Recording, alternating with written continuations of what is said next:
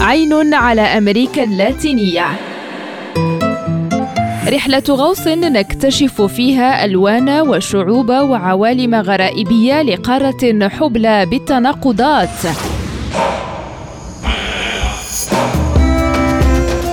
عين على أمريكا اللاتينية. برنامج يأتيكم كل يوم على ريم راديو مع هشام الأكحل.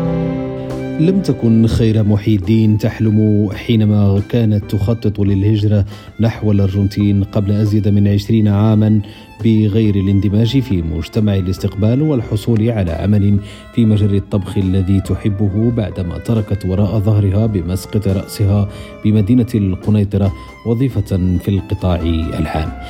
لكن ولعها بفن الطبخ المغربي الأصيل ومعرفتها الدقيقه بتاريخه وفوائده الصحية سيفتح الأبواب أمامها للتألق بالعاصمة بونوس آيرس ومنها إلى باقي أنحاء البلد الجنوب أمريكي وبعض بلدان المنطقة. وبعد استكمال دراستها في مجال الطبخ ببونوس آيرس ذاع صيت محي الدين بالمطاعم التي أسستها أو الهيئات أو الشركات التي تعاقدت معها على إعداد أطباق مغربية خالصة بمكونات محلية متباينة عن المكونات المغربية. وتقر أن مفاجآتها كانت مدوية حينما سجلت الإقبال المنقطع النظير على ما كانت تعده للأرجنتينيين من مأكولات مغربية لم يسبق إلا لعدد قليل جدا منهم أن تعرف عليها أو تذوقها.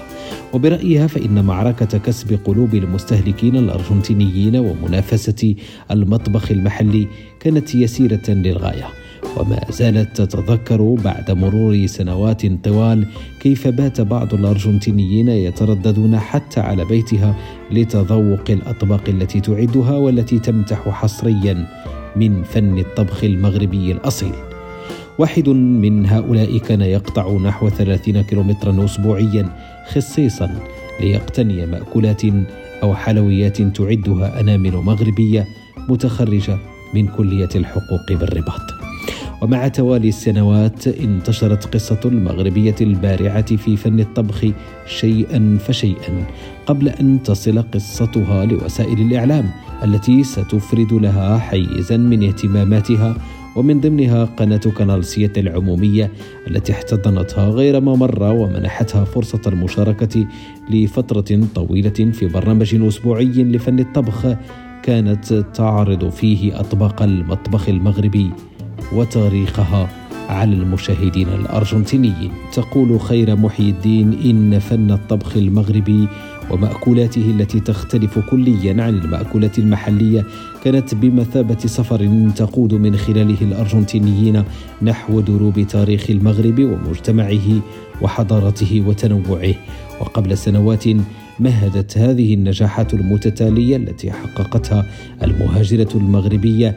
مهدت الطريق أمامها للعمل مدرسة متخصصة في فن الطبخ المغربي وتاريخه بمدرسة دولية لفنون الطبخ بالعاصمة بونوس ايرس ولم تكرس محي الدين وقتها لعملها وأسرتها الصغيرة فحسب بل حولت بيتها قبل سنوات إلى خلية نحل تعمل على إعداد وجبات مغربية خالصة وتوزيعها بالفضاءات العمومية القريبة منها على المعوزين ومن هم بحاجة إليها.